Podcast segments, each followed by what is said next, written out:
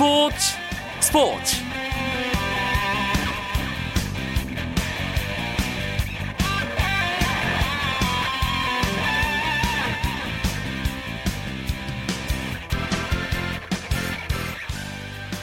안녕하십니까 스포츠 스포츠 아나운서 이광용입니다. 소치 동계올림픽에 출전한 김연아 선수가 예상대로 쇼트 프로그램에서 1위를 차지했습니다. 깔끔한 점프, 스텝과 스핀, 우아함까지 더해져 기술 점수 39.03, 예술 점수 35.89점을 합해 74.92점으로 1위에 올랐습니다. 이제 김연아 선수는 24명이 출전하는 프리스케이팅에 나서게 되는데요. 가장 마지막 순서여서 우리 시간으로 내일 새벽 3시 46분경에 김연아 선수가 빙판에 오를 예정입니다. 기분 좋은 소식을 기대하면서 목요일 밤 스포츠 스포츠 오늘 들어온 주요 스포츠 소식으로 출발하겠습니다.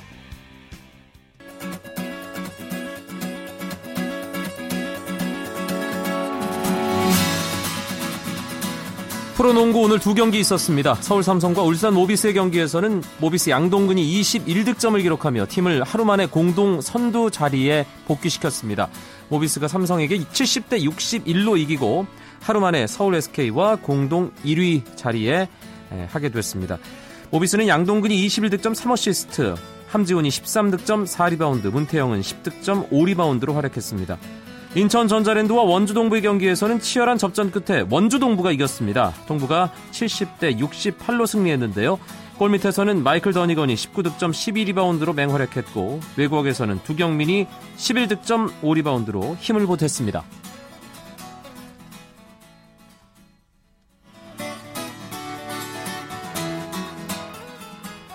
프로배구도 두 경기가 있었습니다. 남자부에서는 우리카드와 대한항공이 맞대결을 벌였는데요. 대한항공이 우리카드에게 세트스코어 3대1 역전승을 거뒀습니다.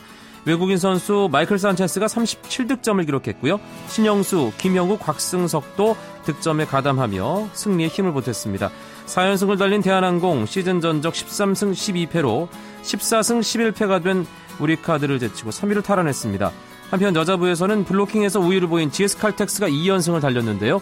흥국생명과의 경기에서 GS칼텍스 세트스코어 3대 0으로 승리하면서 승점 3점을 보탰고 승점 45점이 돼 승점 59점을 기록 중인 1위 IBK 기업은행과의 격차를 좁혔습니다. 일본 프로야구 한신 타이거즈에 입단한 오승환 선수가 첫 실전 테스트에서 홈런을 맞았습니다. 오승환은 6회까지 열린 자체 평가전에서 1이닝 1피안타 2실점 1볼넷으로 부진했고 이라이 다카이로에게 좌중을 투런 홈런을 허용해 첫 등판에서 조금 부진했습니다. 한편 소프트뱅크 호크스로 이적한 일본 부대 3년차 이대호 선수는 자체 평가전에서 2타수 2안타로 맹활약했습니다.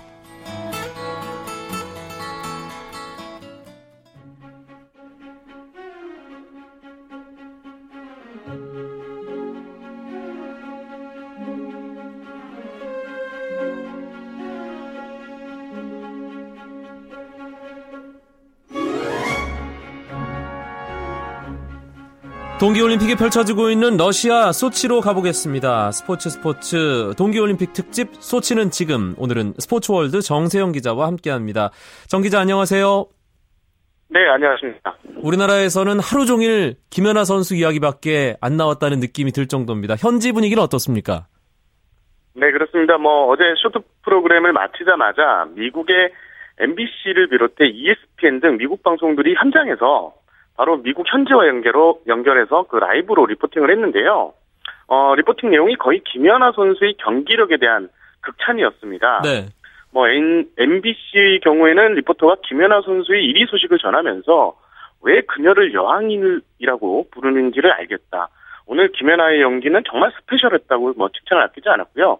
ESPN 리포터도 뭐 김연아 선수는 내가 지금까지 본 스케이터 중에 가장 완벽한 선수라고 칭찬을 아끼지 않았습니다. 어제 경기 뒤에 믹스존에서는요, 그러는, 음, 단연 김연아 선수가 화제였는데요. AP통신을 비롯한 세계 유력 매체 기자들이 모두 김연아 선수한테 몰리면서 질문 공세가 쏟아졌습니다. 네. 이런 탓에 그 보통 믹스존에서는 대부분의 선수가 마이크 없이 자국 선수 그 취재진과 인터뷰를 하는데요.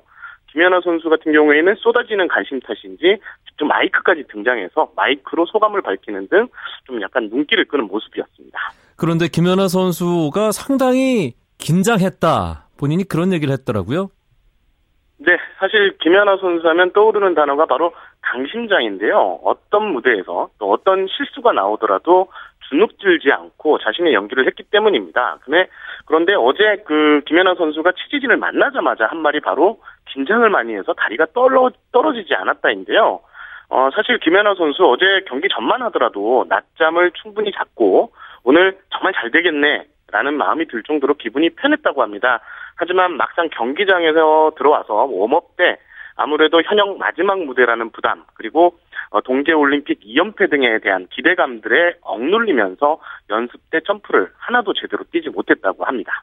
김연아 선수가 직접 어, 어떤 얘기를 하는지 잠시 듣고 이야기 이어나가겠습니다.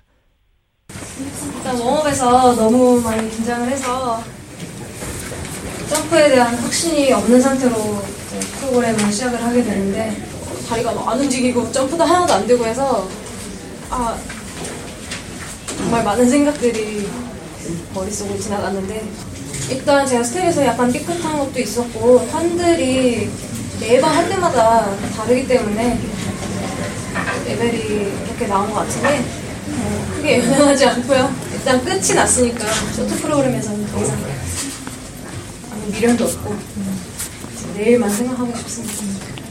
일단 걱정은 오늘 같은 상황이 또 벌어질까봐 좀 걱정이긴 한데 일단 딱 하루 남았으니까 마음 다 놓고 뭐 실수가 나오더라도 그냥 기분 좋게 끝낼 수 있을 것 같습니다. 네, 마지막은 강심장 인터뷰로 마무리를 하는 김연아 선수였습니다. 쇼트 프로그램 결과에 대해서 참 뒷말이 많습니다. 김연아 선수가 1위를 하긴 했지만 2위, 3위 선수가 다닥다닥 지금 붙어 있는 상황이거든요. 네, 그렇습니다. 김연아 선수가 74.92점으로 1위, 러시아의 소트니코바가 74.64점으로 2위, 3위 코스트너 선수가 74.12점으로 3명의 선수가 말씀해 주신 대로 따닥따닥 붙어 있는 경우인데요. 어, 김연아 선수 일단 2위 소트니코바 선수와는 불과 0.28점밖에 되지 않, 차이가 나지 않고 3위 코스트너 선수와도 0.8점밖에 되지 않아서 결국 마지막에 최고 연기를 선보여야 하는 그 그런 부담을 안게 됐습니다. 사실 쇼트 프로그램 시작 전까지만 해도 러시아의 신예죠. 아, 리프니치카야 쪽으로 관심이 쏠렸는데 소트니코바에게 어, 뭔가 리프니치카야 실수한 것을 만회하기 위해서라도 점수를 좀 많이 준 게 아니냐. 홈 어드밴티지가 지나치게 작용한 것이 아니냐. 이런 국내에서는 뭐 그런 얘기가 당연히 많이 나오고 있습니다. 현지에서는 그와 관련해서 특별한 이야기가 나오고 있나요? 어떻습니까? 아, 네. 그 소투니코바 선수의 배점표를 보면요. 모든 연기 과제, 과제에서 가산점 1점 이상을 챙겼습니다. 특히 소트니코바의 예술 점수는 35점 이상 받았는데 이게 너무 터무니없다는 분석이 여기 이곳 현지 언론에서도 좀 나오고 있습니다. 네. 결국 그 소트니코마 선수가 러시아 선수라는 홈 2점 때문에 너무 크게 점수를 받았다는 평가가 지배적인데요. 반면 김연아 선수 같은 경우에는 앞서 연기를 펼친 탓인지 현미경 판정이라고 하는데 이 판정의 희생양이 되어버렸다는 것입니다. 아하. 경기 뒤 그 정재훈 빙상경기연맹 심판 이사를 만났는데요. 정말 화가 난 모습이었습니다. 어, 정재훈 이사의 말은 첫 점프만 보더라도 김연아 선수의 트리플 러츠, 트리플 토루프 점프가 더 어려운데 트리플 토루프, 트리플 토루프를 뛴 소트니코바에게 가산점이 더 많이 내려졌다며 분개를 했습니다. 결국 이 러시아의 홈 결정적인 변수가 됐던 것 같습니다. 네. 아, 김연아 선수와 뭐 평생의 어떤 라이벌 관계로 꼽혔지만 이제는 더 이상 라이벌이 아닌 일본의 아사다마오. 어, 이제는 뭐 정이 간다는 그런 느낌마저 드는 선수인데 어제 쇼트 프로그램 연기를 보고 저는 개인적으로 상당히 안타깝더라고요. 네, 저도 그랬습니다. 사실 어제 현장에서는 김연아 선수의 1위보다 아사다마오 선수의 16위 부진이 더 이슈였다면 이슈로 볼 수 있습니다. 정말 충격적이었는데요. 어제 아사다 선수 첫 점프이자 비장의 무기였던 트리플 악셀에서 착지 실패를 했고 이 여파가 나머지 점프에서 이어지면서 이날 세 개의 점프 과제를 모두 실패했습니다. 충격적인 것은요. 네. 아사다 선수가 이날 세 개의 점프에서 받은 점수가요. 고작 7.08점입니다.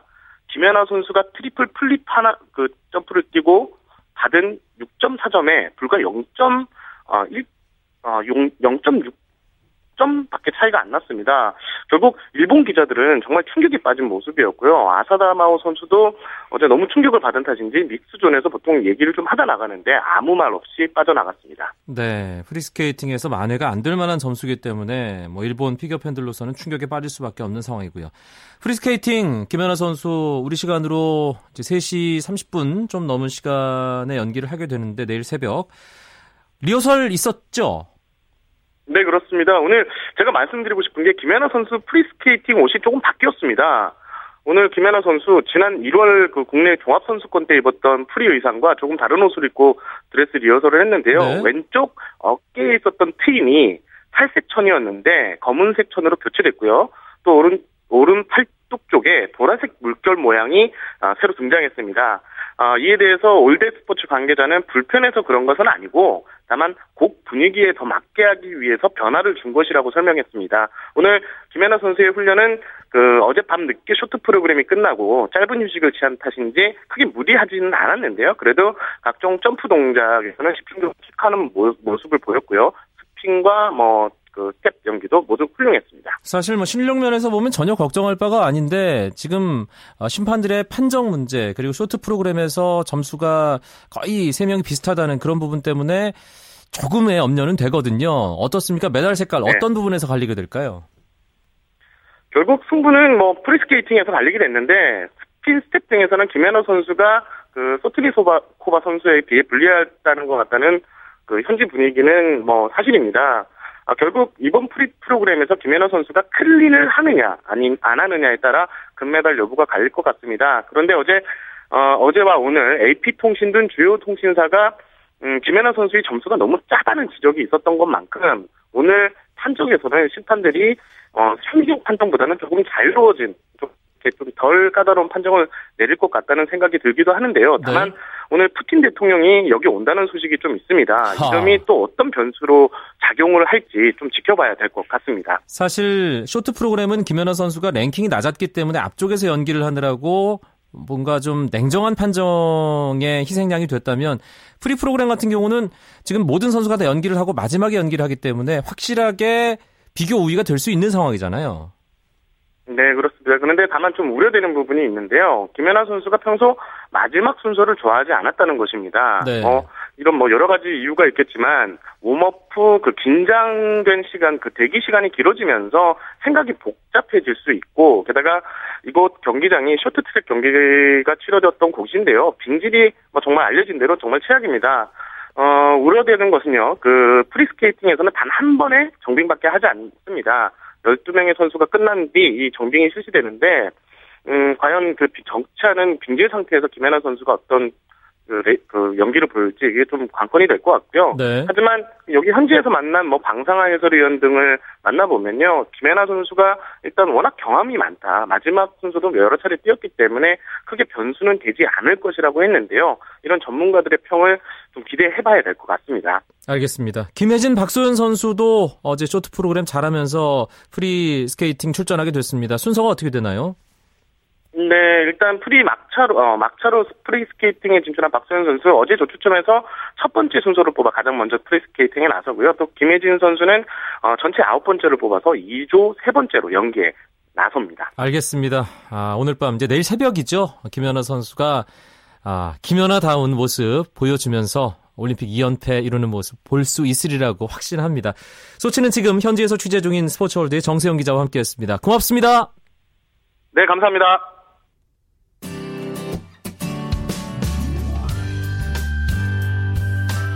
스포츠를 듣는 즐거움 스포츠 스포츠 이광용 아나운서와 함께합니다. 목요일 밤 스포츠 스포츠 해외 축구 이야기로 이어드립니다. 오늘도 목요일의 남자 박찬하 KBSN 축구 해설위원과 함께합니다. 어서 오세요. 네, 안녕하세요.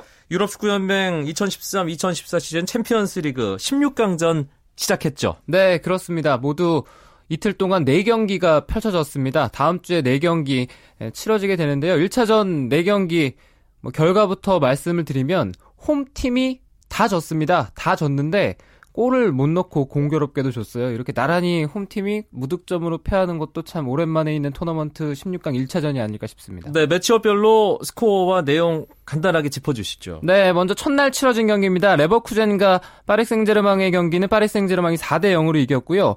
어, 빅뱅이었죠. 맨체스터 시티와 바르셀로나의 경기는 예상 외로 바르셀로나 2대 0 완승으로 끝났습니다. 그리고 오늘 새벽 펼쳐진 경기였습니다. AC 밀란과 아틀레티코 마드리드의 경기는 원정팀 아틀레티코 마드리드가 1대 0으로 승리했고요. 아스널과 바이에른 뮌헨의 경기도 역시 많은 팬의 관심 속의 경기가 치러졌는데 원정팀 뮌헨이 2대 0으로 이겼습니다. 박찬하 해설위원이 얘기해준 대로 원정팀이 4경기 모두 승리했습니다. 그런데 그다지 큰 이변으로 느껴지진 않아요? 네, 예상했던 결과들이 대부분 이뤄졌고요. 어, 가장 이런 예상을 할 때 흔히들 비교하는 잣대들이 해외 도박사들의 배당 아니겠습니까? 그런 배당 그대로 이번에 떨어졌던 16강 1차전 일단 결과였습니다. 네, 오늘 있었던 아스널 대 바이에른 린헨 일단 따끈따끈한 경기니까 좀 짚어보면 어, 에미레이츠 스타디움 아스널의 홈 구장이었습니다. 많은 축구 팬들의 관심을 모았는데 역시 뮌헨이 어, 지난 시즌 챔피언스 리그 우승팀다운 모습을 보여줬죠. 네, 그렇습니다. 이 팀은 지난 시즌 챔피언스 리그 토너먼트에서도 맞붙었었거든요. 당시에도 어, 에미레이츠 스타디움에서 펼쳐진 경기는 아스널이 1대 3으로 졌습니다. 두 골 차가 났는데요.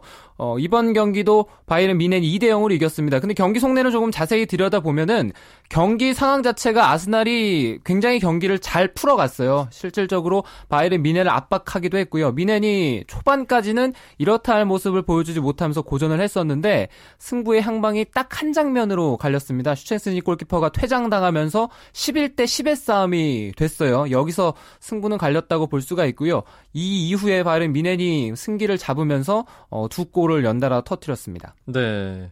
아스널로서는 경기 초반에 외질이 페널티킥을 놓친 게 정말 두고두고 아쉽겠어요. 네. 전반에 아스널이 좋은 경기 운영을 하면서도 메수트 외질 선수가 페널티킥을 얻었고 그리고 메수트 외질 선수가 직접 처리를 했는데 노이어 골키퍼의 선방에 가로막혔습니다. 그러면서 앞서 나갈 수 있는 기회를 잃었고요. 그리고 나서 슈체스니 골키퍼의 퇴장이 있었거든요. 그런데 역시 바이에른 뮌헨 역시 그 슈체스니 골키퍼의 퇴장 상황에서 알라바가 페널티킥을 찼는데 이게 또 실축이 됐어요. 그래서 어 0대 0으로 승부를 가져갔습니다만 어쨌거나 10대 11의 싸움이 됐으니까 거기서부터 뮌헨의 일방적인 우세가 있었습니다. 맨체스터 유나이티드가 토니 크로스를 간절하게 원한다 이런 얘기 뭐 축구 팬들이라면 다들 알고 계실 텐데 그 이유를 확실하게 보여준 경기였다는 평가도 나오더군요. 네, 토니 크로스 선수가 멋진 오른발 중거리 슈팅이라고 해야 될까요? 페널티 에리어 바깥쪽에서 찬 멋진 슈팅이 곡선을 그리면서 어, 선취골로 이어졌습니다. 이날 경기는 아 아스널과 바이에른 뮌헨의 경기였는데 데이비드 모예스 맨체스터 유나이티드 감독이 직접 와서 관전을 했거든요. 어허. 아마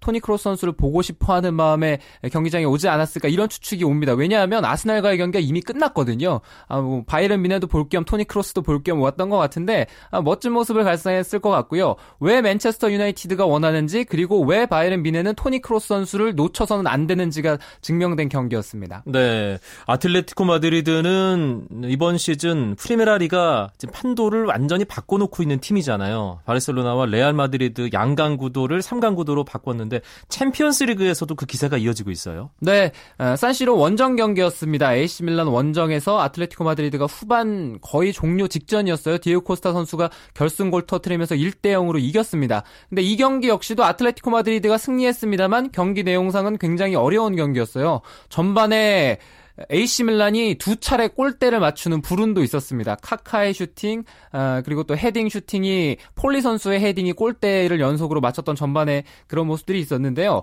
AC 밀란이 최근에 리그에서 성적이 안 좋았습니다만 예상외로 정비를 잘해서 나왔고요. 아틀레티코 마드리드는 최근 리그에서 약간 주춤한 상황이에요. 그런 컨디션이 원정까지 이어졌습니다만 그래도 경기 결과는 일단 원정팀의 승리로 끝났습니다. 네. 어, 손흥민 선수가 소속된 레버쿠젠의 경기 또 아, 많은 분들이 관심을 갖고 보셨을 텐데 어, 기대가 컸던 만큼 상당히 좀 처절한 결과가 나왔습니다. 네, 그리고 한편으로는 레버쿠젠이 올 것이 왔다 이런 결과가 뭐 어느 정도는 예측이 가능한 시나리오였거든요. 파리 생제르맹이 좋은 컨디션 속에 독일 원정을 떠났고요. 4대 0으로 굉장히 크게 이겼습니다. 뭐 전반에도 점수 차이가 많이 났고 후반 들어서는 히피아 감독이 거의 흰 수건을 던졌다고 판단될 정도의 그런 교체도 있었거든요. 네. 즐라탄 이브라히모비치 선수가 두 골을 터트리면서 상대를 압도하는 모습을 보였고요. 마투이디, 카바 카바예 같은 미드필더 자원들도 득점에 성공했습니다. 사실 16강 matchup 중에 가장 관심을 모은 경기는 잉글랜드 맨체스터 시티와 스페인 FC 바르셀로나의 경기였습니다. 그런데 바르셀로나가 수월하게 이 16강 그 고비를 넘을 것 같다는 생각이 들어요. 그렇죠. 경기 결과가 2대 0으로 끝났습니다. 원정에서 바르셀로나가 두 골 넣고 캄프 누로 넘어가기 때문에 절대적으로 유리해졌죠.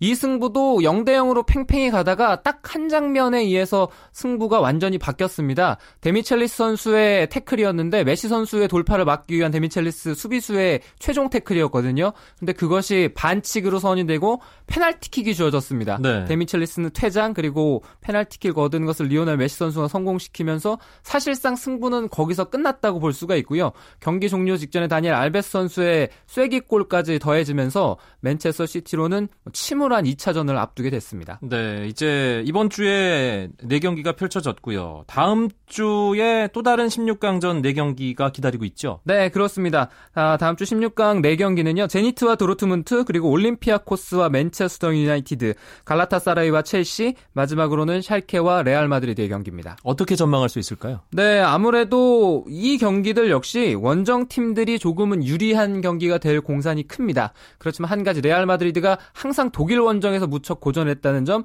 그리고 맨체스터 유나이티드가 최근에 리그에서라든가 전체적인 팀 분위기가 안 좋지 않습니까? 반면에 올림피아 코스는 그리스 내에서 거의 무적의 모습이에요. 따라서 맨체스터 유나이티드로서도 이번 16강은 어, 쉽지 않은 16강이 될 확률이 높습니다. 그러니까 그리스 원정을 떠나는 맨체스터 유나이티드 또 독일 원정을 떠나는 레알 마드리드가 그다지 쉽지 않은 경기를 할 가능성이 있다. 이렇게 보시는 거군요. 네. 네.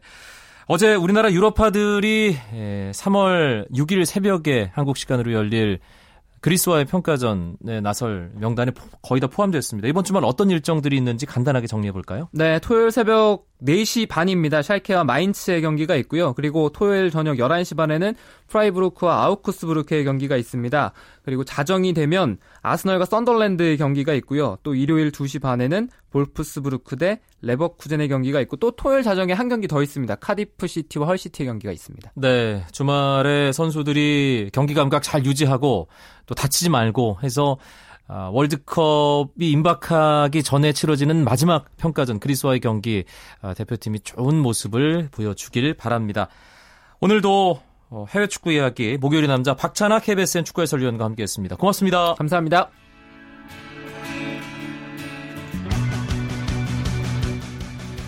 내일도 소치 동계올림픽의 생생한 소식 그리고 재미있는 국내 축구 이야기 준비해서 9시 35분에 여러분 찾아뵙겠습니다. 멋진 목요일 밤 여신과 함께 즐기는 목요일 밤 보내시기 바랍니다. 저는 아나운서 이광용이었고요. 여러분 고맙습니다. 스포츠 스포츠.